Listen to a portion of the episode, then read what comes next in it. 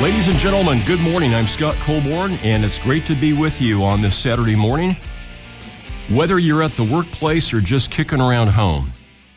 And what's in your coffee cup, huh? I'll tell you what's in mine, and it's called Sulawesi. One of my favorite coffees, and uh, I'm sure enjoying it. Boy, it tastes good this morning. With me over here, doing all the backup stuff, my co host, Jim Shorty. And Jim, how are you doing? Now that I've got this coffee in front of me, I'm doing great. How's your week been? I, you know, working, sleeping, playing around on the other radio. Playing some guitar? Yeah. Yay. Yeah. Yeah. yeah. I intend to do some of that uh, today as, as well. We've got a great show for you. We're going to start with Charlene and Pet Talk, Dogs and Cats for Adoption from the Capital Humane Society. And then next up after that will be Janelle Rapp. We'll be talking about missing persons. Our main guest is the forensic psychologist and psychic medium Robert Riggi. And if you want to talk with a real medium, we'll be taking your phone call starting at 10:45 a.m. Central Time at 474-5086. Let me back up. It's 402 474 5086 extension 1. That'll be about 1045 today. Let's start off the, the program here with Charlene and Pet Talk. Hi, Charlene. Tell us about how Hello. things are going at the Capital Humane Society. Things are going really well. We're so grateful for living in such a caring community. We've been doing lots of adoptions, and we have more great animals waiting to go home today. Very cool. So we've got uh, a fundraiser coming up at Don and Millie's. That's right. So it's a dine in fundraiser, and you can find more information on our website at capitalhumanesociety.org. Um, it talks about the different events going on, including that dine in fundraiser on November 20th at Don and Millie's, and you just let them, uh, or you just mention CHS, and 20% will be donated. And November 8th, we've got the 33rd annual Tails and Ties Dinner. It's a great event, a gathering of very kind people. Um, we'll have a silent auction, a live auction, a story auction. It's a great event, and there are tickets available that you can purchase again by going to our website. This is Charlene with the Capital Humane Society. We do this segment of Pet Talk to open up the program, and we talk about dogs and cats for adoption. And we sure appreciate hearing from a lot of you folks that you've indeed adopted dogs and cats from the Capital Humane Society.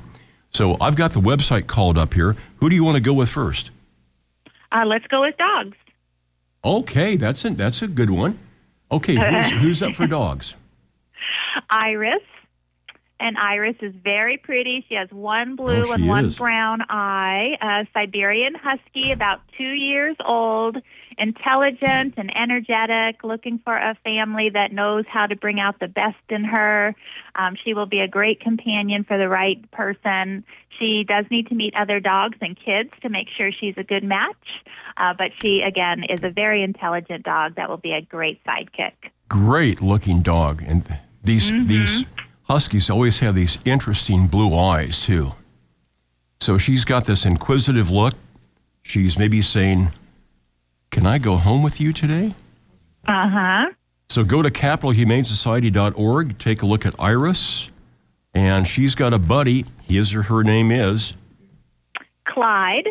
and Clyde is a very handsome German Shepherd, about five years old, uh, just very distinguished looking. Um, he can be a little shy when he first meets people, but he warms up quickly. Uh, he just is looking for somebody who will be very kind to him and provide him with ample exercise and training.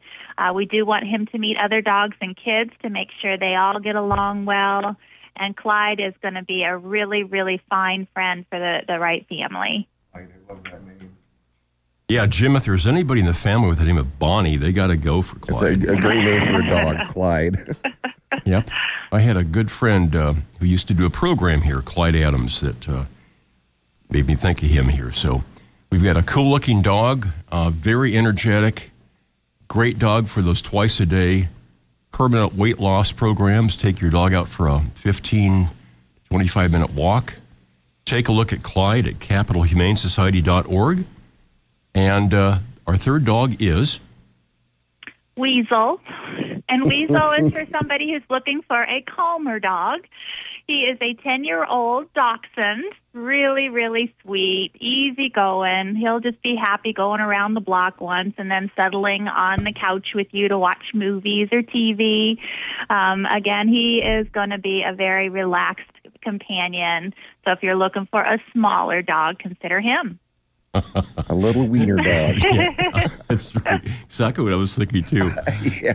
Yep. Uh, sort of a long frankfurter with a with a cute head there. A Makes- weasel's a. I had a I had a poodle dachshund. Mostly, it looked like a, a dachshund. His name was Ralph, and I swear he was one of the smartest dogs that I've ever had. So Oh, I believe it. and check out Weasel, and uh, his pictures up along with Clyde and Iris at capitalhumanesociety.org. Better yet, go out and see him today and tomorrow. Here's Charlene with Hours Open. Our Pieloch Pet Adoption Center is open on Saturday and Sunday from 11 to 5:30. Pet pictures with Santa. Pet I pictures hard with Santa. When's that coming up? That's going to be down yeah, there with it's never Mac. too early to start thinking about it. They make great cards. Um, so we do this, and we have to give a shout out to our wonderful uh, volunteer Santa and volunteer photographers who do an amazing job. Um, this is an event that will be held at Camp Bow Wow, so you will call them to um, set up an appointment. And uh, those dates are going to be November 15th and November 19th. Now, Scott, I want to see the picture when you take Mac down there and get your pictures taken with Santa. Okay, well, you, you've got a couple of cats. You could you could get in the I have a cat. Yeah. She wouldn't take well to that, I don't think. Okay. Speaking of cats, we've got cats for adoption now. And uh, who's our first cat? We are going to start with Hala, which I think is such a pretty name, and a very pretty cat, an orange tabby cat, Oh, uh, yeah. four years old, a spayed female, uh, ready to be prancing and purring around in a great new home. Uh, again, she's just going to be a, a lot of fun, and she knows the right families out there. Looks like she's just kind of leaning out, ready to jump there. I think this is our first Hala that we've ever had. So. It's a holiday. Yeah, it is. A great looking cat, and uh, her friend is. Jagger. And Jagger is a nine year old neutered male Siamese, has those striking blue eyes and dark points. Uh, Siamese and all cats are so smart, and he is indeed an intelligent cat, ready to meet a family that's going to appreciate all he has to offer. And they always have that distinctive voice, too. Mm-hmm, yes. Yep, running down the hall, going sideways up walls, defying gravity, coming back down on the floor. They're they're pretty fun cats. And of course, it's a given that if, if the family's got anybody named Mick, you got to go for Jagger. um, Hala, Jagger, and Seward.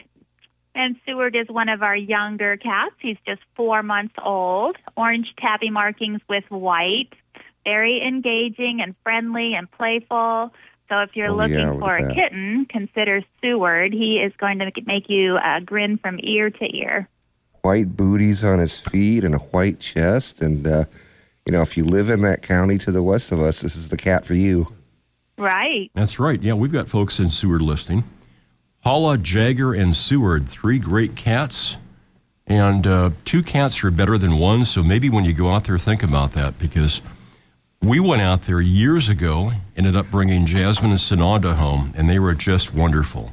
Really enjoyed both of them. So, Hala, We Jag- uh, go ahead. oh, sorry to interrupt. We have colonies of cats. And so those cats have been living together in a colony and getting along. So that's a really good way for people to judge that um, they will be fine companions in their new home.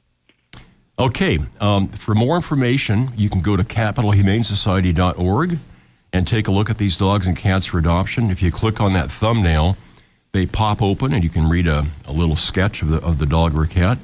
Better yet, you can go out and see them this weekend. And uh, is, is there a football game today or is this an off day? I think Let's maybe. let Jim answer. I think it's maybe an off day. So you got plenty of time. There's no real real competition. Uh, here's Charlene with hours open today and tomorrow. Our Pieloch Pet Adoption Center is open on Saturday and Sunday from 11 to 5:30. Pet pictures with Santa? Yes, that's true. Find out more at capitalhumanesociety.org. Okay, my friend, what are you doing for the rest of the day? Are you working? I am working. I will be here at the Adoption Center. We have great volunteers coming in to help. Um, we just always have a lot going on, especially on the weekends, so I expect it will be a busy day. Mm-hmm. Okay, thanks for all that you do, Charlene. We'll keep sending folks your way. Thank you. Have a great day. You as well. Charlene and friends at the Capital Humane Society make them the first place you go when you want to adopt a dog or cat. I'm Scott Colborn. You're listening to Exploring Unexplained Phenomena. Uh, I've been doing a lot of talking this week, and I still have a voice left. So let me sip what's in my cup.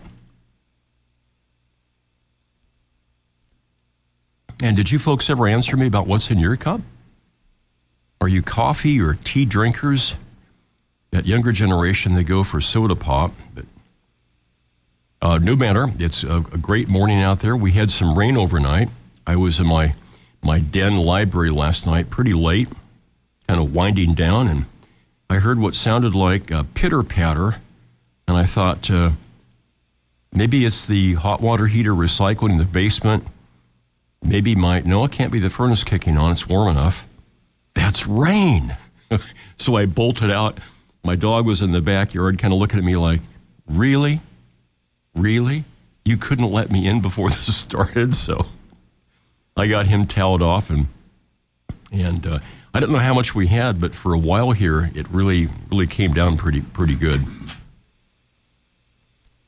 Our main guest today is going to be the forensic psychologist and psychic medium Robert Riggi, and we'll be taking your phone calls at 402 474 5086, extension 1. That starts at about uh, 25, 20 minutes roughly from here. Folks, I'd like to um, have you join me in sending um, a prayer and good thoughts to my longtime friend, Ray Boucher. Ray and I co founded the program, and we started it in October 1984. And we've, uh, we've gone through a lot together. He's one of my, my best friends, and uh, he's now facing an illness that is not insurmountable. And uh, he's going to face it with all the courage and strength that he's always shown. And I ask for just a little bit of an umph from you to send him your best wishes, good thoughts, and prayers for um, a recovery and lots of strength. So join me now in sending that to our friend Ray Boucher. Next week's guest, we're going to do an annual Halloween show. What do you think about this, Jim? Our annual Ghosts in the morning show. Ghosts in the morning. That's a great time for ghosts. Yep, we're going to have Dale Kaczmarek, Lloyd Auerbach, two of the big stalwarts in the field, and our friend Brent Raynes. So it should be a great program. With me now on the phone is Janelle Rapp. And Janelle, where do you make your home at? I'm in Placentia, California. Okay, it's great to talk with you. And you are interested in helping people connect with and helping find missing persons. Tell us the why yes. behind that. Well, my sister Gina Bos was playing at an open mic in Lincoln, Nebraska on October 17th, 2000, 19 years ago.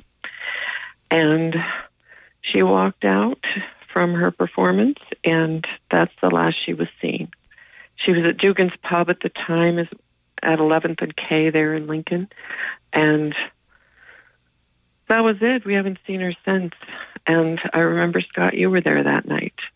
Uh, I played with a band called the Relics, and we were the last band to play that night. Gina had gotten up and done a, um, a sort of folk set.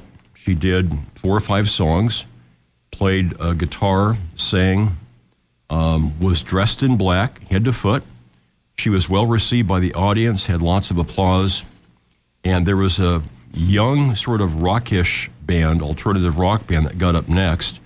And during their set, uh, they motioned for her to come back on stage, and so she joined them to, just to show people the versatility that she had. Uh, I'm sure she didn't know the songs, but she added backup harmonies and vocals. uh, on the uh, on the choruses, and so they had a great performance. And then my band takes the stage, and I'm setting my amp up and my guitar and things, and Gina is about three feet away, and she's talking with the guitar player from that band and thanking him for allowing her to come up, and he's uh, showering her with accolades, saying you sounded great, this is really fun. Gina sounded like she was in full control of her faculties. She was not uh, out there. She was not bombed or drugged out. Her eyes sparkled, and she did really well. She was having fun. And uh, that's the last Janelle that I ever saw of her. We understand that the club closed at 1 o'clock, and people uh, walked out the front door. Gina was seen walking out. Her car was parked out in front, and she never came home that night. Right. Guitar player. And she hasn't never, been home since. Guitar player would never put their guitar in a trunk and leave the trunk partially open. Never. No, Never. they wouldn't. So No. we've been asking that question, as you know, through my newsletter and on the on the radio show since that date of what happened to Gina Bos, B O S. And somebody out there, Right. uh, somebody out there has a piece in the puzzle that they think is very, very small, and insignificant. Uh, that if they would share that with the Lincoln Police Department, it could help solve this mystery. And uh, I'll do my best until we can bring her home to keep talking about this. And that that got you motivated, Janelle. You realize that there are other people out there that are also turning up missing. Right. Um, when I started to search for Gina, I realized that uh, the people that we see on the news that are missing are not the only ones that are missing. There are so many more. They don't make it on the news because they don't have a scandalous story. They don't have a story to their disappearance, or they're not a household name. And so I decided, since I had been a singer songwriter for years, that I would use the skills that I learned from booking concerts and creating media to do that for people who had someone missing. And um, the first year, we had events from LA to New York City. We had 13 events. And I had no intention of starting a nonprofit at all. I wanted to be an artist. I did not want to have a business and a nonprofit. And um, so I, I was just simply doing this to help those families get media. I honestly did not think that anybody would be found.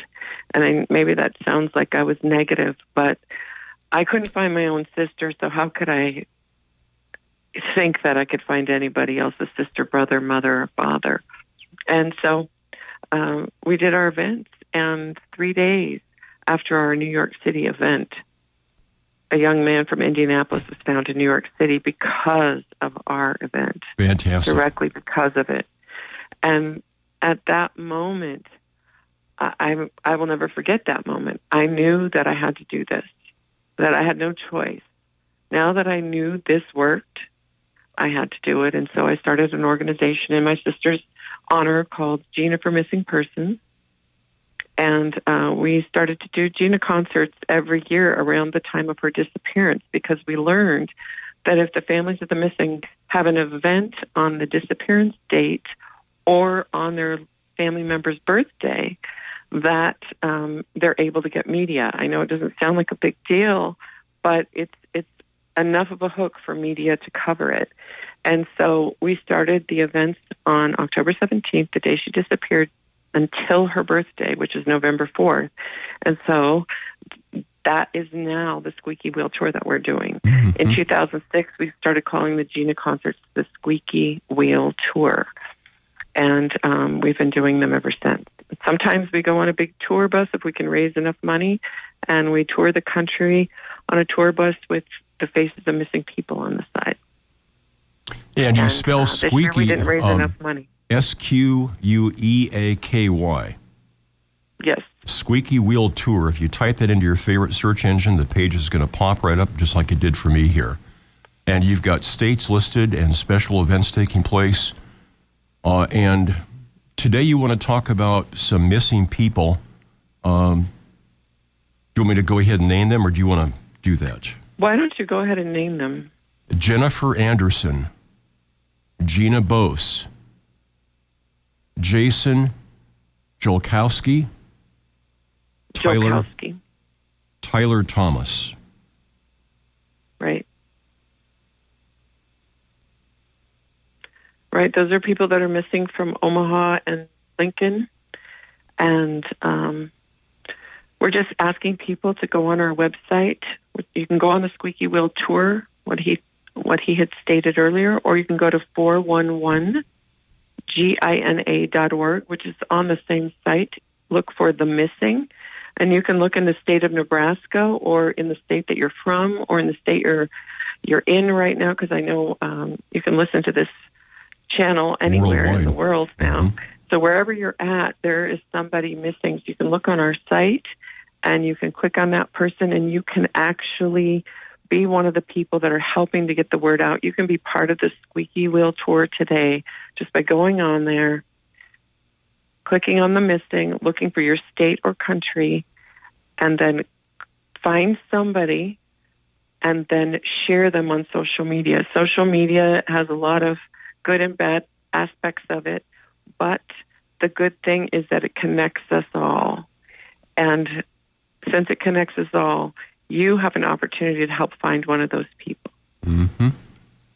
Marilyn Alexander from Hastings, Jennifer Anderson from Omaha, Michael Ashby, Omaha, uh, Alex- Alexandra Gallegos from Omaha, uh, Gina Bos from Lincoln, Benjamin Cannon from Omaha, Julian Cutshaw from Norfolk, uh, Angel Guzman from Omaha, Margaret Holst from Omaha, Jason Jolkowski from Omaha, Tyler Thomas from Peru, Nebraska. Those are among the people that are currently missing.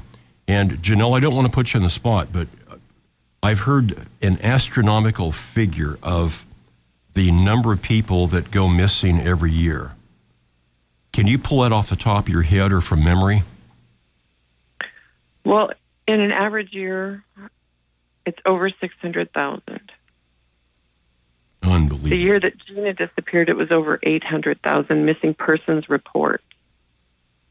And a lot of those folks, Unfortunately, a lot of those folks are found. They turn up. right, most of them are. Most of them are, but at the end of the year, about 80,000 are still missing. And one of those 80,000 is my sister. Well, okay. well, If you go to Squeaky, S Q U E A K Y, Squeaky Wheel Tour, the website will pop up. There's a number of links off of that. And uh, what's the website then for the? Uh, is it 411gina.org? That's correct. Okay, I got it from memory there. So she was last seen, Gina Bos, October 17th, 2000, uh, leaving Duggan's Pub. Somebody out there knows something. Please contact the Lincoln Police Department, 402 441 6000. And your little piece that you think is really insignificant may be the break that we need. Exactly. Janelle, what are you doing for Thank the rest you, of the weekend? Scott. Well, you're welcome. You're welcome. We have another show today, a Squeaky Wheel Show in Phoenix. We're in Vegas right now. We were in Orange County, California on Thursday night. Yeah, I'm going to have So the we are out there squeaking. Good. And thus the name, because the squeaky wheel is one that gets the attention in grease, right? Uh, That's right. I'm going to be flying into Las Vegas this year on, on Halloween. Oh, wow. So I'm already chuckling about that. One of the strangest That's cities in the country, and I'm flying in there on Halloween. So, Janelle, that uh, should be interesting. Um, I hope you uh, keep your voice for a long time to come. That beautiful voice you've got for singing and for sharing your Thank you. music, and also your voice that you're using to help people find these missing persons. And I appreciate you, Janelle. Thank you for taking time to, to share your family story, your sister's story, Gina Bos, with us, and uh, to help the call to action for the rest of the people here that, that need to be found. So keep on keeping on, my friend. Thank you so much, Scott. I so appreciate all the work that you've done on behalf of my sister and my family. I, I just am so appreciative of that all these 19 years you've been supporting us. Um, it's just amazing that you've done that, and I appreciate this story every time you tell it um, about how you saw her and her spirits, and you know you got to see the last time that she sang, and mm-hmm. and I I just um, I'm really appreciative of that story. She was having she was having fun that night. The crowd uh, enjoyed her, and uh, you could tell that she would come back for more. So oh yeah, she she, she, she loves attention. she'd found a place that was appreciative, um, and she did she did really well. So I'm pretty critical, you know when. When people say folk music, oftentimes for me it's somebody singing slightly off key it's like fingernails. She didn't do that. She hit all the notes. She sounded really good. So, okay, Janelle. Um, love, right. love, and appreciation to you. Um, thank you so much. All right. Bye, Scott. Janelle Rapp, the sister of Gina Bos, who went missing October 17th, 2000. She had four kids at home and didn't come home that night. So, people with uh, information, however small, Call the Lincoln Police Department at 402 441 6000. I'm Scott Colborn. You're listening to Exploring Unexplained Phenomena. And uh, we're going to take our bottom of the hour break. We'll be back with our special guest, James Riggi. Excuse me, Robert Riggi. Maybe, maybe James to some people, but we'll call him Robert, okay? And uh, we'll, be, we'll be right back with Robert Riggi. Um, Jim Shorney's here. Scott Colborn. We're going to fill up our coffee cups, and uh, we'll be right back. Sure, gra- glad to have you out there. Stay tuned for more right after this. Scott Colborn with Exploring Unexplained Phenomena. It's great to have you with us, whether you're at the workplace or just kicking around home. And uh, we have a special guest in the studio. His name is Robert Riggi. And Robert, how you doing? I am doing fantastic. Thank you so very much, Scott, for allowing me to be on today. And I want to thank Lynn and uh, Jan Heiner uh, from Beatrice for being wonderful, wonderful friends of mine for the past 40 years. Mm-hmm. I come out and visit them. They're the ones who got me hooked up with you a couple of years ago, going on the ghost tour of Lincoln. So I'm looking forward to that so very, very much. Um, also want to do a shout out to Keith Ottersberg and to the Cobra Paranormal in Wymore um, uh, Nebraska. We'll be with those folks this coming in the next couple of weeks, and also my friend in Michelle in Ohio, and um, all my family friends who are listening to this right now, and also listening on this on the internet. I do believe, correct, at this very moment. Yeah, yeah, and it's fun because I know Keith not through the the paranormal, uh-huh. but as mutual friends of the the musicians that create the music that we play on the show. Oh, okay, wonderful. So, uh, Keith is a very good guy. Yeah. Keith and I belong to a group called Spirit Spirit Mechanics mm-hmm. from Kentucky. And um, hi, Steve. I know you're in Columbus, Ohio, right now on a case, so I'm praying for you guys. And also, let us, let us all remember Scott's friend who needs prayer. Yes. Okay. And also Absolutely. think about all of the all of the people who are missing and all the loved ones who are missing them terribly, who are grieving for them. Keep them in prayer also that they will return home, that they will receive some answers um, in the whereabouts of their loved ones. Okay? Okay. Scott's looking at the map right now to see where we've got. Uh, we should have some people down in Beatrice listening. Hello, Beatrice. We um, um, we've got Robert here in the studio. Our phone number now, if you'd like to talk with him as a psychic medium, is 402 474 5086, extension 1. And that phone line is now open 402 474 5086, extension 1. You don't have to call if you don't want to. You know how that goes, right? But uh, if you want to or need to, give us a call. That number, once again, 402 474 5086, extension 1. Now, we've got people listening from uh, Russia right now. Wonderful. Welcome to our Russian brothers and sisters, and looks like in different parts of the world too. Mm-hmm. We have a worldwide audience. And so, hola to my Spanish friends, and bonjour to my French friends, and to my German and Dutch and Austrian friends. Um, guten Morgen to you, and guten Tag to you also. So, uh, Lynn, can you pull a mic down like that green one right here? Okay. And when I when I talked to you, you said that um, you met Robert how long ago? Oh, 40 years ago. It was or back better. in like 78. Yeah. Yeah, we worked at the state hospital in Iowa, Mm-hmm. Woodward. And uh, at first, he didn't like me. No, I didn't. I didn't. That's the God's truth. I do. I didn't. And, but we, I guess I grew on him. And, yeah, just like a fungus. but, you know. and now, I mean, we're like, I don't We're know. like brother and sister. We're closer Yeah. than that. yeah. We are. We're So- very, very close. I, I had the same experience growing up. We uh, oftentimes would get into a fight and then become best friends after the fight. yes. Yeah. Yes. We do weird things. So you've known each other for a long time. Lynn, you live in Beatrice. Yes. But I'm originally from Sioux City, Iowa. And uh, gosh, I'm trying to think of the the famous guitar player, uh, Tommy Bolin. I think was from Sioux City. Oh, yeah. Um, so uh, you met Robert, and uh, have you kept in touch all those years? Oh, yeah. Oh, my. Yeah, we've There- even lived together at yeah. different times. Yeah, we'd have. And, When we started out, we lived in the same apartment building. right. And then when we moved to Nebraska, he came and actually lived with us Mm-hmm. for a while. And then, like, I've been in Nebraska now for probably close to 30 years. So, Robert, tell us about being a forensic psychologist. What what is that title? Well, forensics basically means that medical technology taken into the courtroom. That's all it means. That's all it is. It is a fancy name just for that, but it is even more detailed in what um, in what it also entails.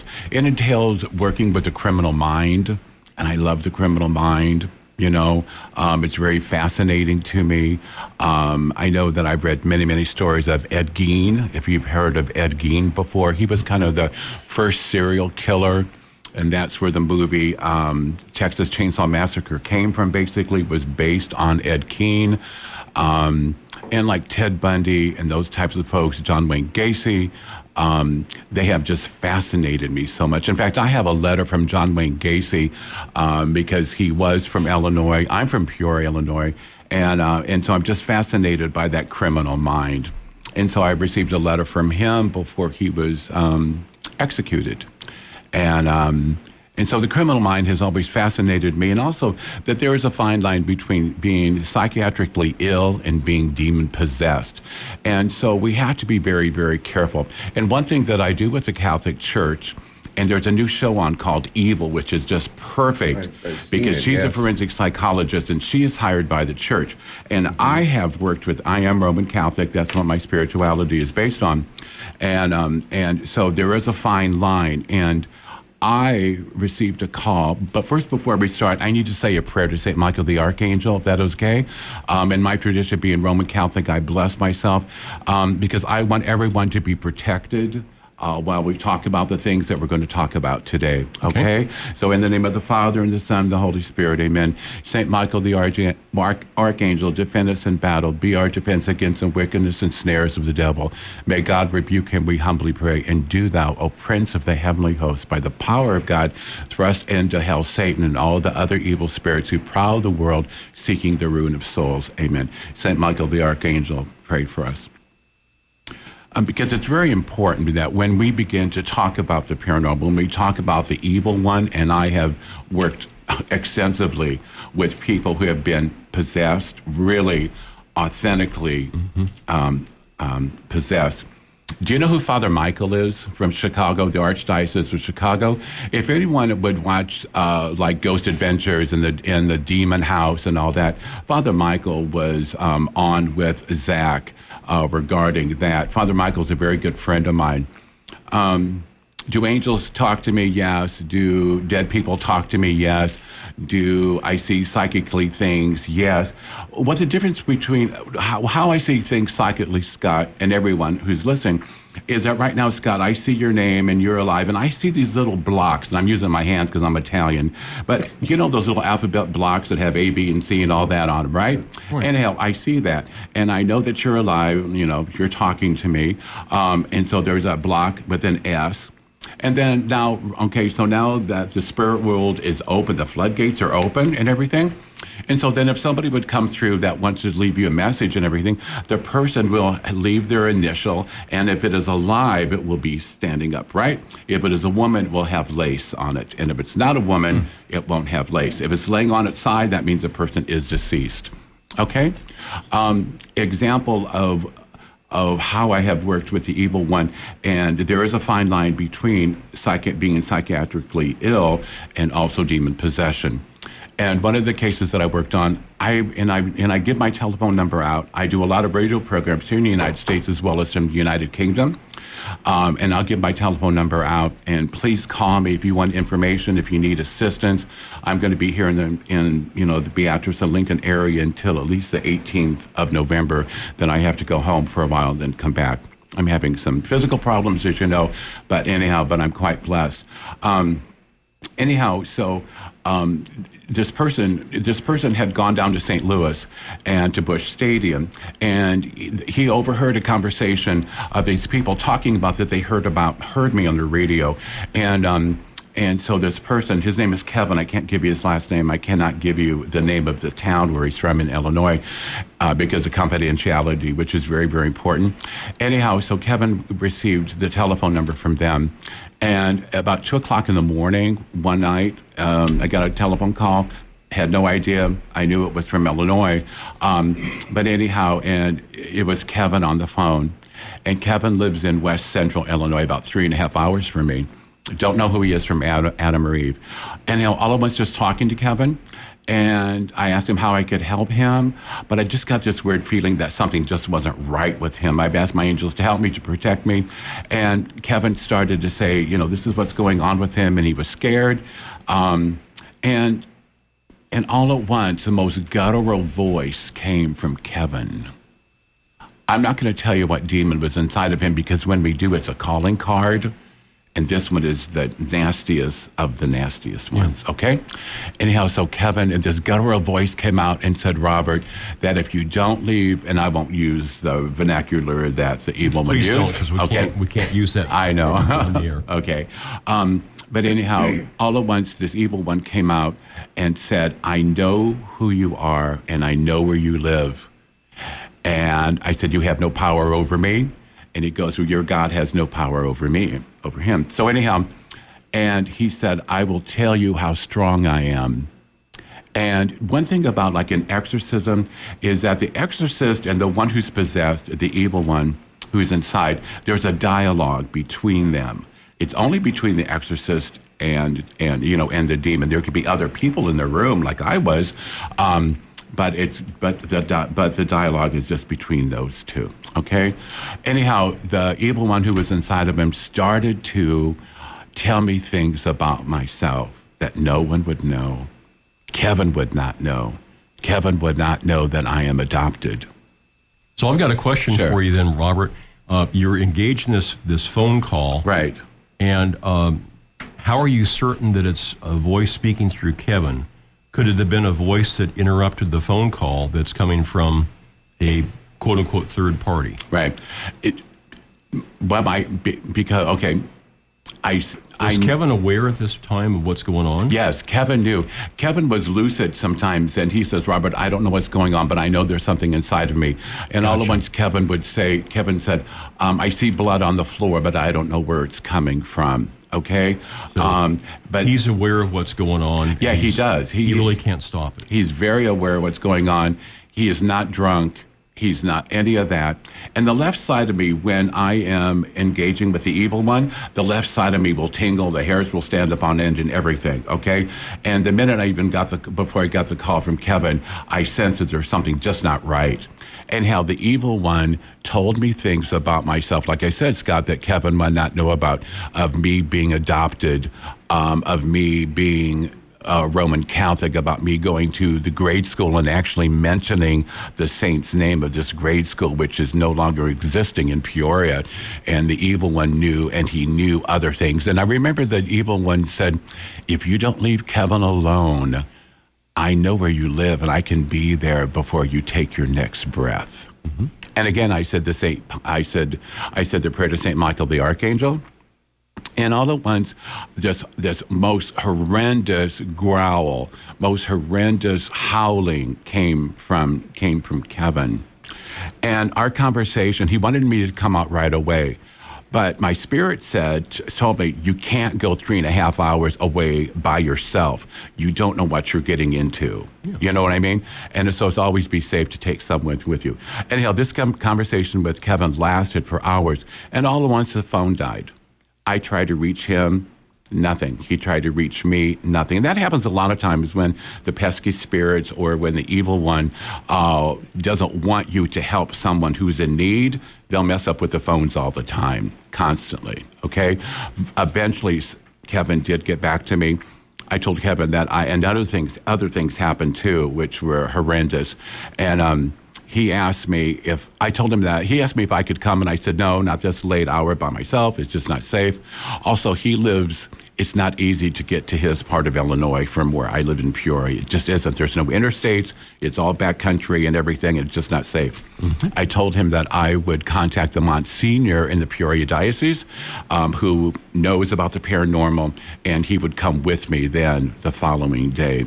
So I called the Mon, and so I told Kevin that my phone is on call me. I'm praying for you, but just stick in there. Just hang in there. Mm-hmm. I believe that God puts us where we need to be at any given time, that God puts people in our lives for, for a specific reason. You know, there's a lesson in life and everything. And uh, so I knew that I knew that Kevin was supposed to call me. I knew that Kevin was supposed to be down in St. Louis at that time at Busch Stadium to run into these people uh, because Kevin needed help. And, um, and so the next day I contacted the Monsignor. And so we went down there. And even before we got down there, the Monsignor's car, which is a brand, fairly brand new car, started to act up. Um, just different things, trying to keep us away from Kevin. Um, and the smell and the stench. We talk about the sulfur smell and the evil one and such like that, and the stench was unbelievable. Um, I was getting sick to my stomach even before going there because I knew that I was going to going to be experiencing something that was going to be horrendous, and so did the Monsignor. So we get to we so we get to Kevin's home way out in the country, as we say, and. Um, um, Kevin meets us at the door, and from the moment that we stepped in, we were there for about four hours. That it was just horrendous what I experienced with Kevin. So would a, would a person uh, logically want to call law enforcement because if you don't know Kevin, you don't know what you're walking into. Right. Maybe it's one of the um, the serial killers you mentioned earlier. So, right. Well, I'd sure want to let law enforcement know I'm doing something. Well, a lot of people have done that. And what happens is that law enforcement gets uh, gets involved, and a lot of times then those people are harassed a lot for a lot of reasons by police force for some reason, or that they are taken to a psychiatric part of the ho- uh, part of a hospital. Mm-hmm. You know what I mean? And so I did not want to get the police involved. Somehow in you felt whatsoever. like you'd be okay, though. You didn't think Yes. there was anybody lying in wait. Right. Um, we're going to take our break here in about 60 seconds. I wanted to mention that um, years ago, I read a book by the psycholo- or psychiatrist M. Scott Peck, and it was called People of the Lie The Hope for Healing Human Evil, where he talked about, as a psychiatrist, his recognition that there was evil. Mm-hmm. And uh, there's a lot of people that are in metaphysics or that, that call themselves New Age that scoff at evil, saying that that's just simply incorrect thinking or bad thinking. Mm-hmm. And he would say, no, there's actually this force or presence. So, one of the last books that he wrote was called Glimpses of the Devil, a psychiatrist's personal account of possession, exorcism, and redemption. And it came out in 2005. I read that book also, um, and he talks about the very real presence, and he was a part of a number of these exorcisms trying to help free people from Right. this this bondage. So um, we'll take our top of the hour break and we'll come back with and we'll pick your story up right Okay. there. Okay. Mm-hmm. That you're walking in the door with the Monsignor and you're at Kevin's house. Yes. Um, our guest is Robert Riggi, and you can find him on Facebook. His last name is R I G H I, and uh, his phone number. I don't don't know if you want to call him right now because he's on the air here, but his phone number that you can store for later is 309 213 0325. It's sure great to have you with us, whether you're at the workplace or just kicking around home. I'm Scott Colborn, and we've got a guest in the studio, Robert Riggi.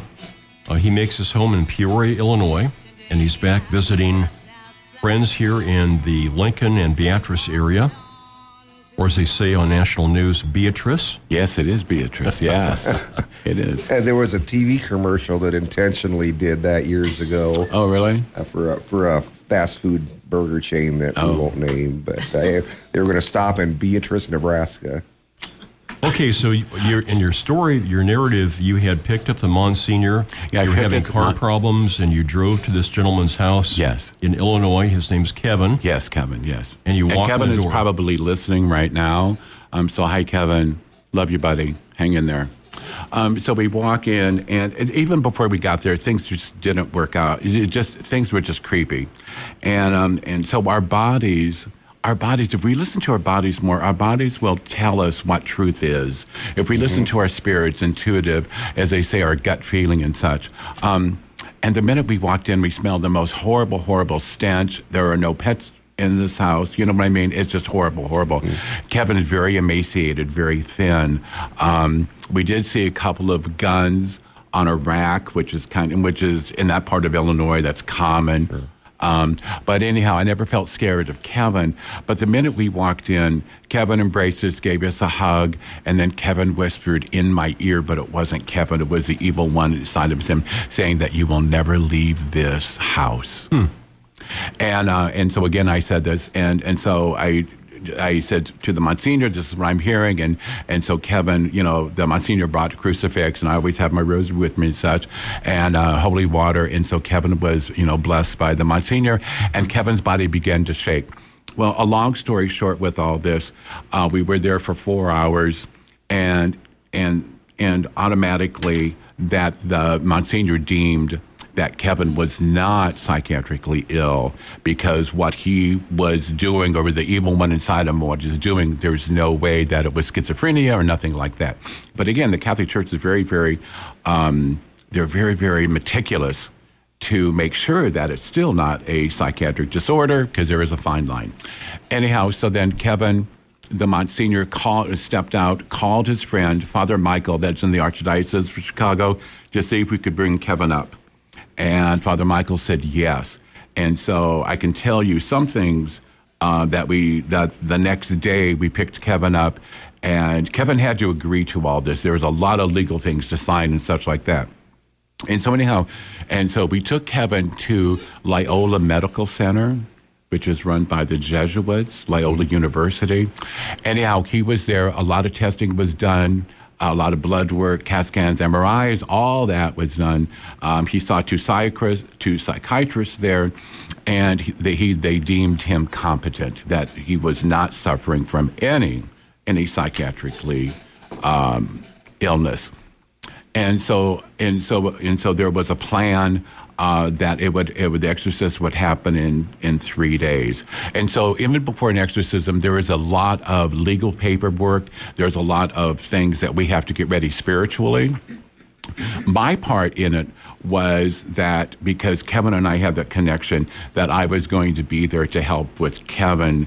Um, the evil one, the priests were going to take care of that. Um, and, you know, and so there were prayers to be said and such like that. Well, all in all, the, the exorcism took about 74 hours. not not continuously, but nonstop. Did things happen inside of the room? Yes. Did Kevin spin his head around like you see in The Exorcist? No, that is all theatrics. But did doors slam open and shut? Yes. Was there a stench? Yes.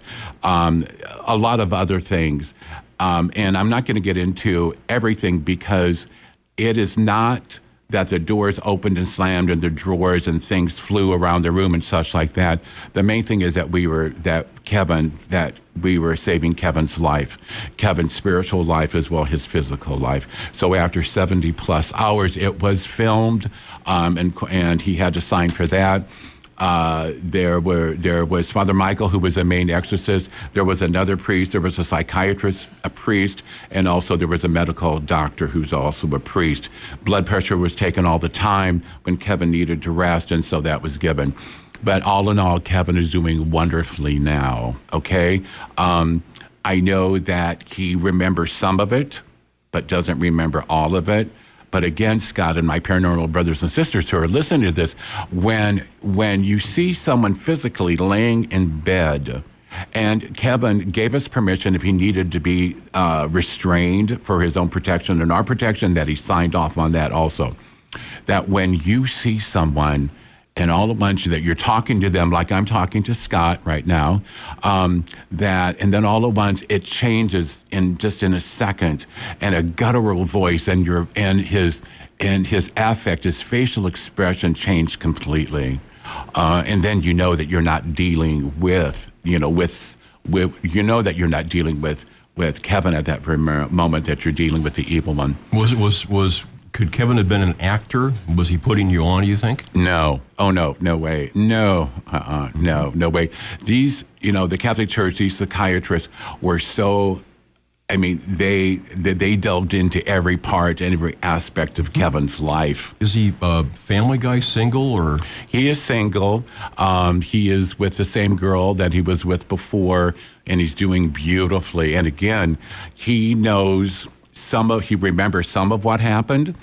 He does like I have a CD of it, and when he is Kevin, when you're ready, you know to you know to contact me. And Kevin and I talk to each other for you know a couple times a month. He's doing wonderfully now. He's in a Bible-based church, okay, um, and, and uh, so he's doing wonderfully. But he is very aware that any at any given time he can be repossessed. So, oh, that sounds like a car being taken away. But anyhow, but he can be the possession can come back. So he knows he knows the triggers. He knows what he needs to do. Has he has he uh, before that you you met Kevin? Had he experienced this before? Was this a, a sudden onset? Was it a gradual thing? Talking to Kevin, Kevin said it was a gradual thing. You know, like you know, you know, there's three different aspects when it comes to possession. Of course, there's infestation, which is of a spirit, which is knocking and ticking and footsteps and all that, right? And then there's um, and there there's um, obsession. Um, excuse me, oppression with that then, um, and when the evil one starts working on you physically, that you hear the nicking and the to- and ticking and all this other stuff, and then the evil one begins to bother you at night. So he begins to wear you down. The evil one knows our most intimate situations in our life. That he knows that where we are most vulnerable, and that's where he will attack. Okay. Um, um, and anybody else in Kevin's family have this experience? No, no. In so, fact, that Kevin it was a while before Kevin told his family. Sure. His girlfriend knew that he was going to go with us, but his family did not know. Um, you know, it's one thing that you don't want to get on the news. Oh, hi, mom. By the way, I'm going to Loyola Medical Center for an exorcism. Bye. You know, I mean, you know, it's just he did not want that. He didn't want he didn't want his family to know. Mm-hmm. Okay, and so anyhow, the exorcism went well, uh, but it was cre- it, it, was so different. Your hair your hair stand up on end. Um, it just doesn't affect. It affects Kevin, yes, very much so, but also affects the other people. Mm-hmm you know, in you know in the room too, because what you experience when you see a phone fly off, or when you see when you see lights turn on and off, or when you see shutters on the window going back and forth, when you notice things flying around, or the stench, and you know that it's not caused by any physical thing that anyone's doing, that it is caused by the power of the evil one.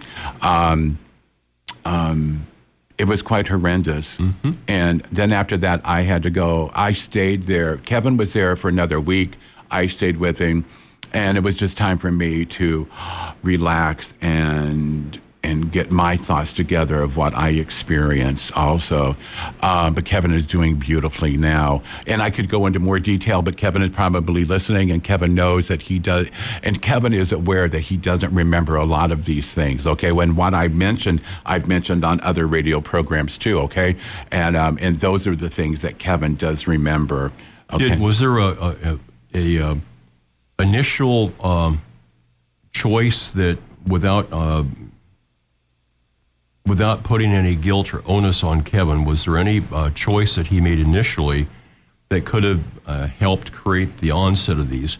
And I don't want to pick on people that that uh, uh, use the Ouija board and have fun with that. Um, it's a spirit communication tool, but I've also heard so many stories of people that were not educated. Right, and you know And- you know have to you know how to open it and close it Yeah, because for, if for you example, we've got a, a big shopping center in Lincoln that's called Gateway or Westfield Mall. Oh. And I've, I've likened a Ouija board to a payphone in the middle of that mall. Mm-hmm. And that you're going to call that payphone expecting somebody that picks up the phone that's going to be articulate, intelligent, that's going to Mm-hmm. have your best interest in mind. And that's the luck of the draw. You could you could call that phone and pick up somebody like me who Right. is ornery and likes to pull pranks. Right. And that could happen as well. So with with that said, um, was there anything that, that Kevin initially did Kevin had played with the Ouija board. that he had opened a door, if you will? He had opened the portal. Also, Kevin was using drugs prior to that. I'm sorry to hear that. Okay, and now Kevin is clean. Everything is straightened out Good. with his life completely. Um, but the Ouija board, of course, a lot of people think because you can buy it in the Walmart or whatever, it's just a game. But you know it. You know, life is a portal as it is, and we have to be very, very careful. And we have to know. Um, you know, I mean, so we do move the planchette and stuff like that. You know, we're trying to get hold of Aunt Mabel or whoever, right? Um, and as we know that Jesus says in the Gospels that the evil one is, a, is the greatest liar in the world, okay? Um, and so we have to be very, very careful. So you may think Aunt Mabel's coming through, but really it's the evil one. And what happens is that people become obsessed. Oh my gosh, I'm getting all these messages from Aunt Mabel. I need to keep doing it and doing it. And before you know it, that obsession just takes them over completely. And the evil one understands that, knows that, and then the evil one can really step in and do some harm. But the bottom line is just be very, very careful if you're going to do it. If you're going to use a Ouija board, please don't be drunk. Please don't be high. Please don't. Please don't get in a circle. Please don't use uh, candles and those types of things. Um, but know what you're doing.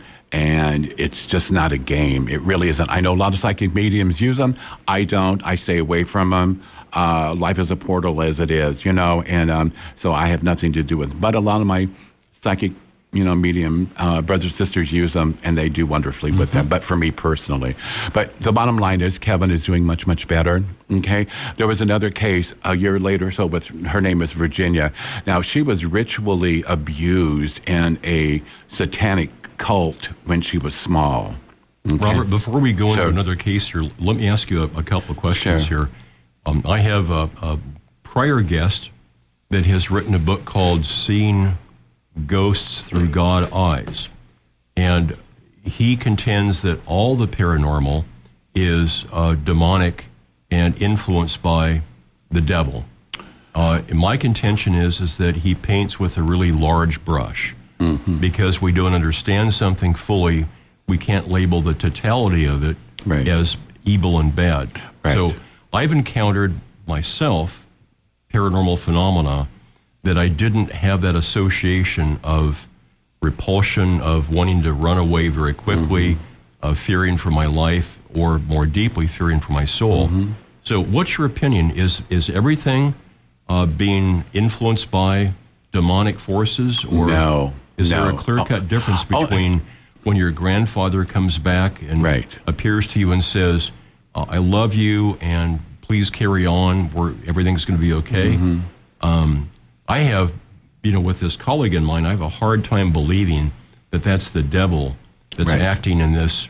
Uh, I think that this is just the opposite. It's divinely inspired. Yeah, very much so. There is our Protestant brothers and sisters That who would be are me. who are very very who are very conservative. Okay, It would not be me. Okay, and and they will and what they go back to is when Jesus cast out demons, um, and so we know that story very well.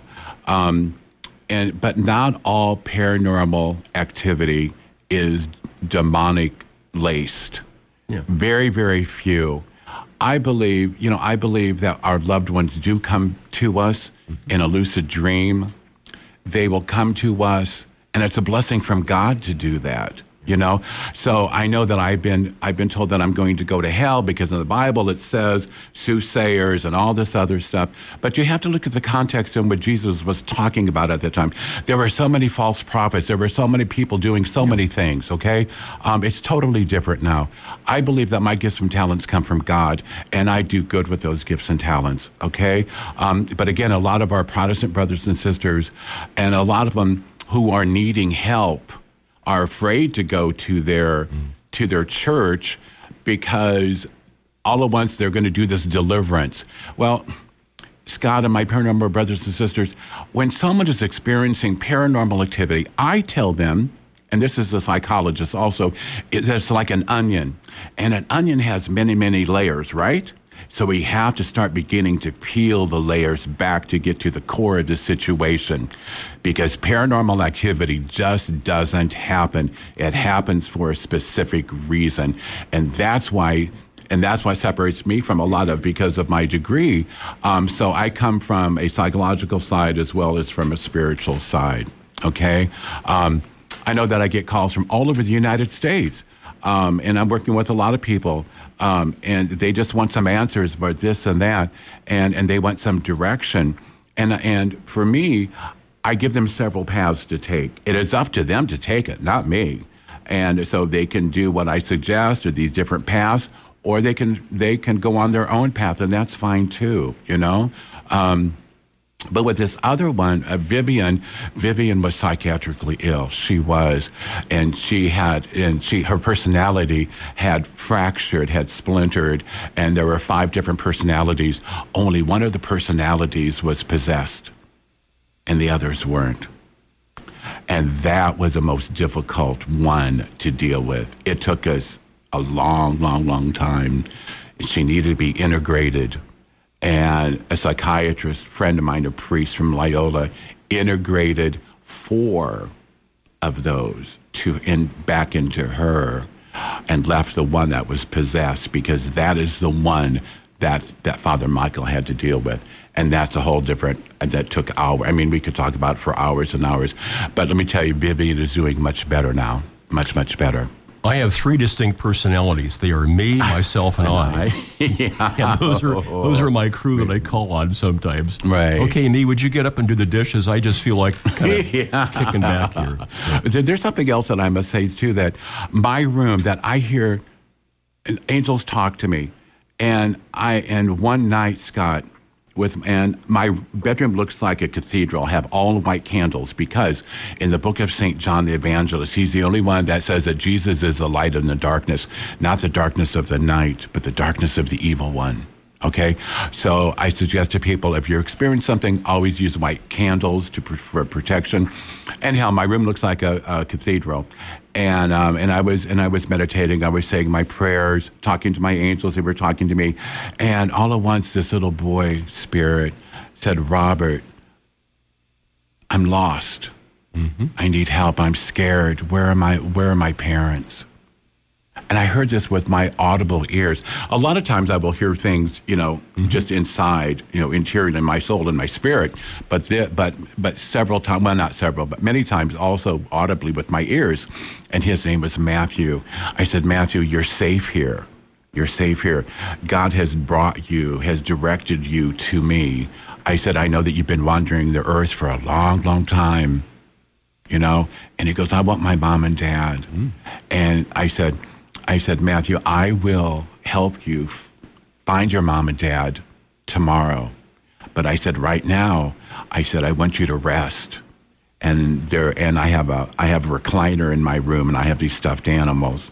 And uh, because a lot of the cases I'm on, the people will have children, so I take stuffed animals to them. But anyhow, um, and I said, Matthew, just sleep in the chair, and here's and here's a blanket, and um, and before you knew it, I heard this little angel snore, you know, and he was sleeping. And so the next day, and so the next day, probably about 9:30, I had called our local priest, um, a good friend of mine, and said, "I need to cross this little boy over." And he knew that I was in the paranormal, and he's okay with that. Um, and, and, and believes in that also. And so during the mass, when uh, during before the consecration, part of the and I think it's in Eucharistic prayer number two, it talks about that uh, that the holy angels of God will come down and take and take this and take the bread and wine to heaven as a you know as a gift from us.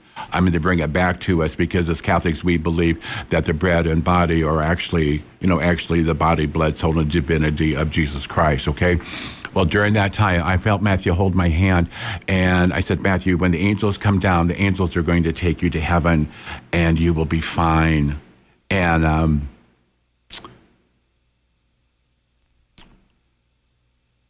and so during that time, and then I felt Matthew give me a, a, a, tug or a squeeze on my hand when the angels came down to get him and they took him to heaven. And I only heard, not from Captain Susie, Matthew, and I heard from Matthew once since then and he thanked me. But he's at peace for all this time. And again, I believe that God puts us where we need to be at any given time, that he puts people in our lives for a specific reason. Okay? Yeah, we have, you know, we have. Uh uh, intellectual stories that we read and hear, that we study, of people encountering uh, ghosts. Mm-hmm. And uh, then we have that combined with real experience. Right. And uh, I recently gave a talk where I talked about my intellectual background, mm-hmm. having hosted the program for 35 years, reading lots of books and fairly well educated in the phenomena. Uh-huh. And then in 2007, I saw a full apparition. I saw a ghost. Mm. And so now I can speak from personal experience. And uh, the, uh, the individual that I saw is uh, looks as real as anybody else that I've ever seen. Mm-hmm. Uh, I couldn't differentiate them. I could certainly pick them out of a lineup. Uh, we have a case, uh, Robert, here in Lincoln, where there is a uh, rehabilitation hospital mm-hmm. that was originally an orphanage. Mm-hmm. And the orphan ghost kids come back to spend time with people at the end of life to not terrorize or scare or frighten these mm-hmm. older people, but to bring them comfort and mm-hmm. joy and love and peace. Mm-hmm. And it's a really heartwarming story that is ongoing. And I would remind people that listen to us this morning that, that we get so caught up in the headlines of death, war, and taxes and mm-hmm. mayhem and murder and things right. that we forget about what is real. And these stories are going on all around us. Mm-hmm. Uh, when we have a chance to talk to people in a comfortable environment where they're not going to be ridiculed or made fun of. Right these stories come out from their families, what they've experienced mm-hmm. over the years. And uh, it's been my privilege over the, the reign of this radio show, the tenure rather, to explore those. So, mm-hmm. what, what got you started when you, you were a little boy? Yeah, I was a little boy. I was four years old when I had my first experience. What was and, that? And, uh, well, coming from the land of Lincoln, who did I see? Abraham Lincoln. Yeah, I, and, actually, I actually know of a, a story that I tell of a house right here in Lincoln uh-huh. where the daughter woke up one night uh-huh. and she saw standing in the hallway mm-hmm. a person that was dressed head to foot like Abraham Lincoln, right. including the top hat. And mine was also in a hallway, and um, I had fallen asleep on our sofa at home, and uh, so my parent, my mom didn't. My father worked the night shift, and so and so my mom didn't want to bother me, and so but during the night I woke up to go to the bathroom, and all at once I looked over there, and here is Abraham Lincoln. As I'm talking to you and seeing you, Scott. And it's like, oh my gosh, uh, I have to go to the bathroom. I got to pee. And now what am I going to do? I'm going to wet myself right here. Here's Abe Lincoln. And anyhow, he just looked at me and smiled and he went like this. I'll never forget this. And I'm just moving my hand. Being Italian, I talked with my hands. Anyhow, and so um, in Spanish. And so anyhow, he just kind of like motioned for me to come on by. And I felt very, I felt, I, I was scared at first but then I felt very, very, very, very comfortable, very comfortable. And then I went, and then the closer I got to him, he kind of smiled and um, he took off his hat and tipped it off to me and uh, let me go to the bathroom, and that was fine. And that was my first apparition. And it's just gotten stronger and stronger. And I, it, you know, and you know, and people have to realize that I'm going to be 50 54, listen to me, 65 next month. And I was born in 54. And during that time, if I would have said anything of my things that I, things I was experiencing, uh, paranormal wise, during that time, you could be taken away to state hospitals. They could put you all sorts of things, okay? So I had to be very, very careful. I had gone to my mom because my mom and I were very, very close, and it said, This is what I'm experiencing. So she took me to what we would call a white witch in the White Witch, even before I got in there, she she came to the door and she goes, I've been waiting for you. And so she just took my hand, gave me a big hug and a kiss. I felt very comfortable with her, like we were old, you know, souls. Apparently, well, she was because she was almost 100, but she was a very loving Italian woman. And uh, she told my mother that I do have these gifts and talents and that I need to use them wisely. And uh, so she kind of mentored me for a bit when I was little. Then later on, going to the Catholic school, there was a priest, um, wonderful uh, priest, and God rest his soul, he's dead. And I had gone to confession and said, This is what I'm experiencing. I don't think that I'm nuts and I'm crazy, but anyhow, this priest mentored me also and, and helped me to understand. And really, this priest taught, taught me how to turn it on and turn it off. And what I'm doing now is I'm mentoring 10 children, in which I will call children of the paranormal. Okay, and a lot of these people have heard me on radio programs like this guy. Um, and they have reached out to me. In fact, my godson is one of them, and he is so gifted and so very, very talented. Um, in fact, that his family was profiled on Dead Files. Amy Allen had gone there, and um, I was mentioned when Amy said, "Well, you know, Lane, I can say his name. Lane needs a, a, medium to you know to help him mentor him through this. And anyhow, so I was mentioned on Dead Files. Um, that's a psychic that there is a medium that I'm you know that he's working with, and it was me, and they mentioned me, and um, um, and so just though and just working with those children and seeing how the children were being ostracized and how they did not have a lot of friends because how do you go up to a friend and say oh by the way do you see that person behind you? You know, I mean, they, you know, you don't want to be sent to the school nurse and end up on, you know, some psychotropic medications. You know what I mean? But anyhow, and so I'm working with these 10 children and their families, and the children have gotten so much better in school. They have more friends now. I've taught them how to turn it on and off over these like three or four years. Uh, the youngest one is nine, and the oldest one now is 16. And so the big kids take care of the little kids. And so we go to different places in Illinois, or we'll go to uh, we'll go to Villisca House in Iowa. I don't know if you've heard of Villisca mm-hmm. Axe House, okay, in Villisca, Iowa. Also, that I've taken them to uh, Farrar Grade School in Farrar, Iowa. Also, that we have, I've taken them to Waverly Hills Sanitarium. Um, and so these kids can experience this and so they can understand it more. And again, the older kids take care of the younger kids, so it's wonderful. So, and so I, um, anyhow, so I do, I do many, many things within the paranormal field. So we're going to take a break here, Robert, uh-huh. and uh, we'll be right back. Uh, if you want to reach Robert and uh, you wait just a little bit, his phone number is 309 213 0325. If you'd like to talk to him right now as a psychic medium, and when we come back from the break, we'll kind of talk about um, some of the uh, questions you might field as a psychic medium. Mm-hmm. Uh, that phone number that you want to jot down, folks, to call him right now in real time is 402 474 5086, extension 1. If you're listening to this broadcast on the archives, don't call that studio number because it'll be somebody else's show. But if you'd like to talk to him right now, the number here at the studio is 402 474 5086, extension 1. Um, we're going to take a short break. We'll be right back. I'll remind you that next week is our annual Halloween show. We call it Ghost Stories in the Morning with Dale Kaczmarek, Lloyd Auerbach, and Brent Raynes. I'm Scott Colborn with Jim Shorney and our special guest Robert Riggi. We'll be right back after this. Last week we celebrated 35 years of broadcast. We had kind of a birthday party here, and uh, we're the longest running paranormal talk radio program in the world. It gives uh, Jim and I some place to go and drink coffee Sure. and hang Keeps out off the streets. interesting people and have these conversations. And we appreciate you folks out there. Uh, recently, KZUM at the end of September, we held the the uh, annual fundraiser, and we did uh, raise the forty thousand dollars. Yep. So, congratulations for those that helped in that endeavor. Uh, that reaching that goal triggered then receiving the funds from the Corporation for Public Broadcasting, which is a, a big operating chunk of our budget. So we appreciate that. Things are going well here. It's a bright, sunny day, and uh, it's great to have you out there.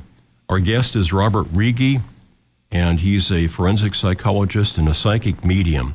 And Robert, uh, tell us what a psychic medium does. So when people call you, uh, it's not all about possession. Mm-hmm. no, it's not. It's not about So- possession.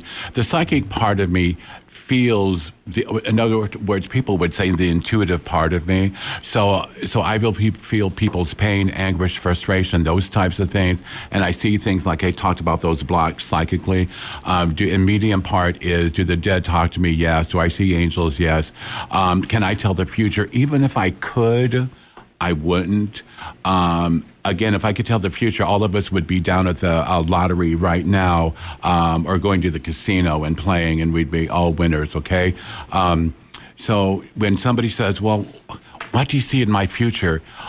And I say to them, You see what you need to see in your own future. I don't. That is not what mediums are supposed to do.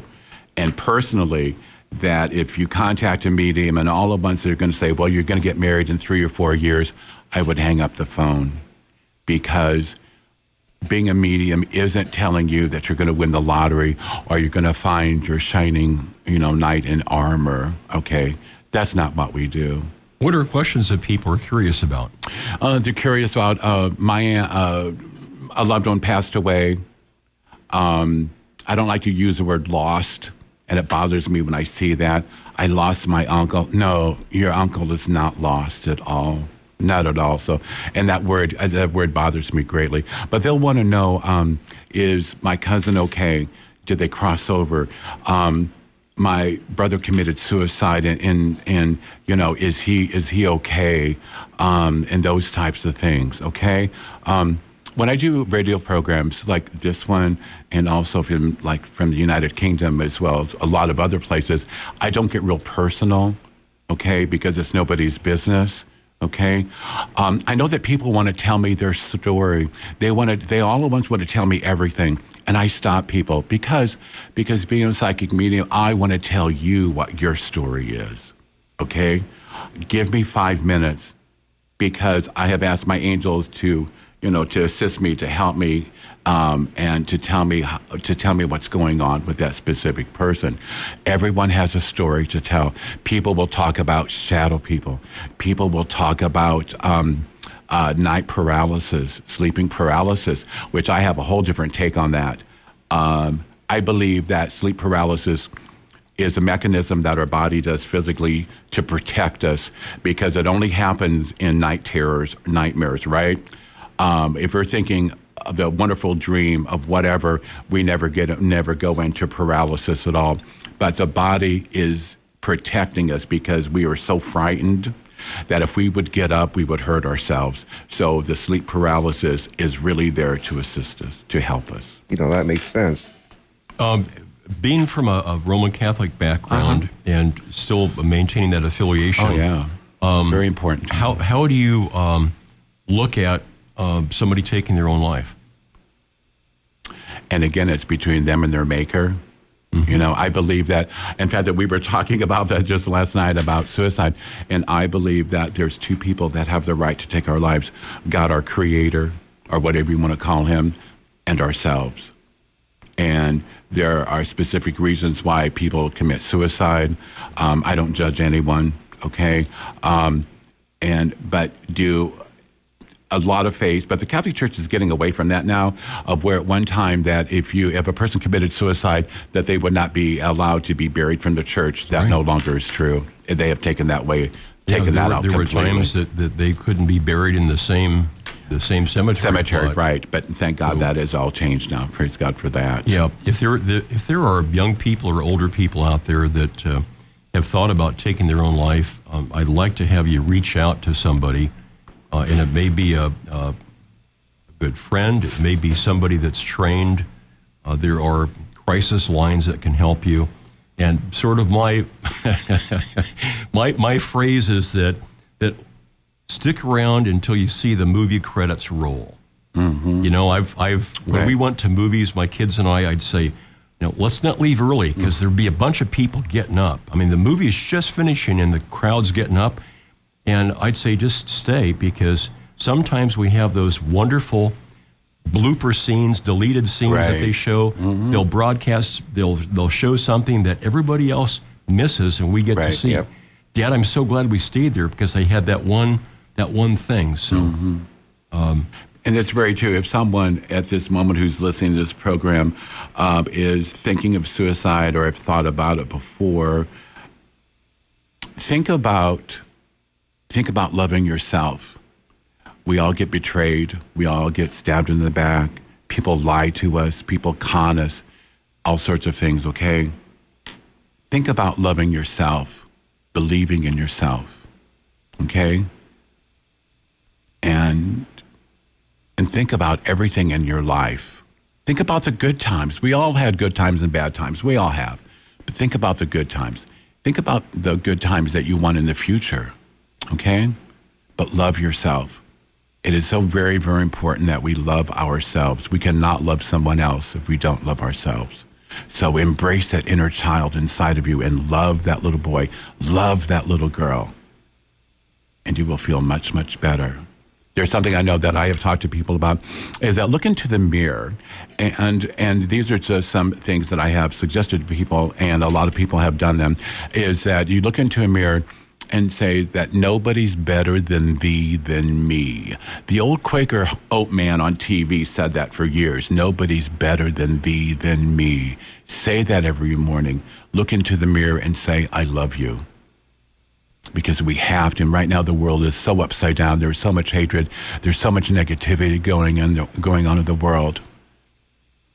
But love, but love always prevails over evil. It always does, and it always will. And always remember that. Always remember that there are people there who love you. You may not know it because of what is going on, but they do love you. But especially love yourself talk to your guardian angel. And we all have guardian angels. Our guardian angel was given to us by God way before that, way before that we were born, okay? Talk to your guardian angel. Ask your guardian angel what their name is and keep asking, okay? The guardian angel doesn't mess with our free will, okay? So ask your guardian angel for help. Ask your guardian angel for assistance. It will come, okay? It may take it may take a while, but talk to your guardian angel. Ask your guardian angel for help, and your guardian angel will be there to assist you. So Jim asked the question, I think, off the off the air during our break. So how does a psychic medium turn it on or off? Oh, You know, um, for example, I'm an empath, so I will walk into a group of people Oh. and suddenly get uh, all sorts of messages Right. that come through. Right. And so I've learned to, you know, deal with that. The hardest thing for me is years ago I went to Las Vegas for my first time, and I walked into the oh casino God, that and has to be hell. I felt like I was on overload. And so I, I could take about 30 minutes of walking because I don't gamble. I love people watching. I Mm-hmm. Oh, could yeah. take about 30 minutes and then I'd have to go back up to my room and take a big deep breath and, Right. and just get get quiet for a little bit before I'd go down again. So, how does a psychic medium deal with that? how do on I, or off? How I dealt with it was a Catholic priest when I was little uh, showed me. Um, he opened a book. Okay, and so when you open the book, you begin to read. And he said, when you open the book, always think of the spirit world. You're opening up to the spirit world. I said the floodgates are open, right? And so anyhow, and then when you're finished, then you close it. You close the book and put it away. And it takes time to do that, but it does work. It's worked for me for the past 50 plus years of my life. And the children that I'm mentoring, it has worked beautifully with them. Um, I know that when I go into Kroger's, or go into any place like that, go into a mall, go anywhere like that, that if I have not closed the book, um, I, I feel everything people's frustration, anger, happiness, joy, everything. Um, and, and so I, I make sure that I close it. But there are times when one spirit is beckoning me to come up to this person, and I have in a store. I said, "Excuse me, ma'am, this is what's going on with you, but be rest assured that you know, but be rest assured that stay on the path that you are on because it's going to be fine." And some Yes, people are amazed that I will even say that, and but when that's so overwhelming to me. I have to go. My angels are telling me, my spirit said, you got to go see this person. This person is hurting badly. And so I did. Yeah, this is Robert Riggi, and when he's not on the radio, here's a phone number for him. It's 309 213 0325. And uh, I'm going to get Lynn back up to that microphone again. Lynn, I've got a question for you here. Um, so, when you're hanging out with a psychic medium, what's that like?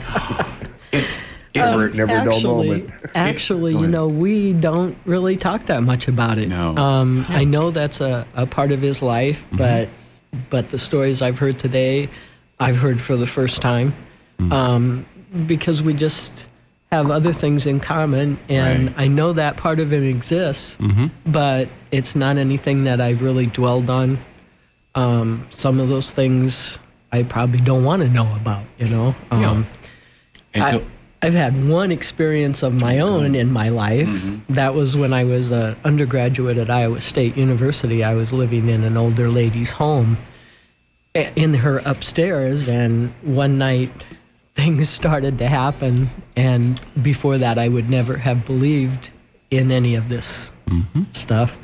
Such um, as things. Well, the windows started rattling. There was a fluttering it, next to my ears that I thought was like probably a bat or something. I didn't see it. I don't know what it was. There was a white cat that was jumping over my body in bed and then sitting on the edge of my bed. And I let this go on a couple of times, and then I had a friend who actually I had come and sleep in my bed, and I slept on the couch to see if it was going to happen to her, and it didn't. And there again, when Rob was talking about a door opening into that realm, you know, maybe that was about to happen to me. I don't know, but so I just moved. yeah, there there are uh, there are a number of theories about what causes some of the the ghostly phenomena, mm-hmm. and one of the theories is is that there um, these are people that are very real that exist in another dimension, Right. And there's That a is true. doorway, a portal, a mm-hmm. window that opens up, and they walk through, and they're as surprised as we are right. Um, to to do that, and mm-hmm. Well, just like with Lynn was supposed to experience that, but her friend wasn't. You know that we experience things a lot of, and so somebody says, "Well, stay in this room and you're going to experience this." Well, a lot of times that doesn't happen because we need to experience that for a specific reason. We may not know that reason at that very moment. We may never understand it, mm-hmm. but for some reason we were supposed to experience that. And I too have a master's degree in counseling, so I have worked with families and kids and that type of thing for a number of years. I'm not doing that now. I'm doing for my retirement. I'm a school bus driver. yeah, but I did that too. Yeah, but uh, So- so we've talked in terms sometimes of Right. people that we've actually worked with and gotten advice from each other Right. for how to treat it. But I was a, uh, I was a school bus driver part time in Lincoln for about three and a half Uh-huh. years. And folks, you've never had an occupation where you're the only adult on the bus Mm-hmm. with your back turned to about 50 kids Lord that are mercy. wound up. Absolutely, yes. Yeah, Oh, my. yeah. So, Robert, we're uh, we're at How the end of the- the program here. So what I'd like to do is I'd like to give the, the microphone to you. Mm-hmm. And uh, what does the audience that's listening right now need to know? They need to know that don't be afraid of what you're experiencing. If you have if you have questions, if you want to reach out to me, my phone is always on 24/7 309-213-0325. Always remember that your guardian angel is with you. If you're experiencing paranormal and if it is truly a loved one, they won't mess with us. They won't scare us, okay? but always be very, very, very careful in thinking that it may be a loved one and then it could be something else. So be very, very careful, okay? Um, you know, this time of year, everybody's talking about the paranormal and all the ghost stories and all that stuff, you know? And also, don't become obsessed with the TV programs, please, because a lot of that, what you see on TV is theatrics, please. I have seen two exorcisms. I know what they are. Um, it is not. It's not vomiting uh, pea soup. It is more entailed than that. It is the evil one just won't mess with you physically, emotionally, but psychologically in your dreams. It's the whole realm of your life. Okay, so be very, very careful. Don't become obsessed. I have worked with people who have become obsessed with EVPs and they have just completely cut off their families. Okay? Please don't do that, okay? We are here in the living, okay? And always remember that our loved ones are with us, okay? Again, if you have any questions, I will be here um, in the Lincoln and Beatrice area till the 18th of November. Um, and I said to that uh, uh, Paranormal from Wymore and I were going to get going to get together, um, and with Keith Ottersberg, who's in charge of it, and I'm going to be doing an exorcism. Uh, that has that is in the process of being sanctioned by the Roman Catholic Archdiocese of Chicago. What makes this difference is this is an exorcism of a property and a building. Okay? And again, I wish everyone have a most blessed day. Please love yourself. Um, give, give, give the ones that you love, give them a big hug today, okay? Because we are never promised for tomorrow. We never are, okay? And um, and keep and keep Scott's friend in prayer, who is not doing well. Remember those children and those adults who are missing. Keep those in prayer too, and especially their families who are um, who are in special need. Okay. And again, thank you, Scott. Yeah. So thank you, James, so very, very much. I really experience. I, I mean that we could talk for another couple of hours. Oh, yeah. Um, but anyhow, I appreciate this so much. And Lynn and I are going to be on the Ghost Tour of Lincoln uh, on the 30th, and so I'm looking forward to that so very, very much. And it's always a wonderful time. So again, thank you, Scott, and God bless You're you. welcome. And for all my paranormals brothers and sisters, please be safe and um, love yourself. Talk to your guardian angel, and your guardian angel will talk to you. We've had Robert Riggi, a forensic psychologist and psychic medium, on the broadcast. Uh, his phone number to reach him at is 309 213 0325. He'll be in the, the Beatrice area, Beatrice, Nebraska, until he says about the middle of November then. Stay tuned for Beta Radio. They're coming up next in a matter of minutes.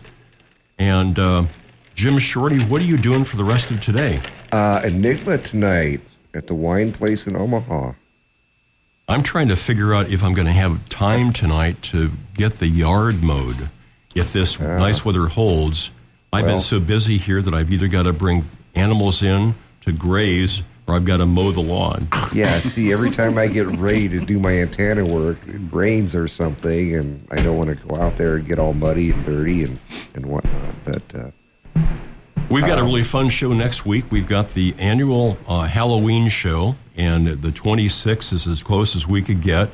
It's Ghost Stories in the Morning with the uh, founder of Ghost Research uh, Society, and that's out of Chicago. I think it's ghostresearch.org. That's Dale Kaczmarek, the author of many uh, books. He leads uh, ghost tours in the Windy City, uh, almost on a weekly, if not a nightly basis.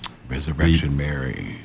The uh, parapsychologist and author Loyd Auerbach will be with us, and our good friend Brent Raynes. And that's next week. Uh, and uh, thoughts and prayers again for our our friend, uh, one of my best friends, Ray Boucher, as he uh, faces his health challenges here. Mm-hmm. So thanks very much for Robert Riggi coming up and his friend Lynn. Stay tuned for Beta Radio. I'm Scott Colborn, and until next week, walk in beauty.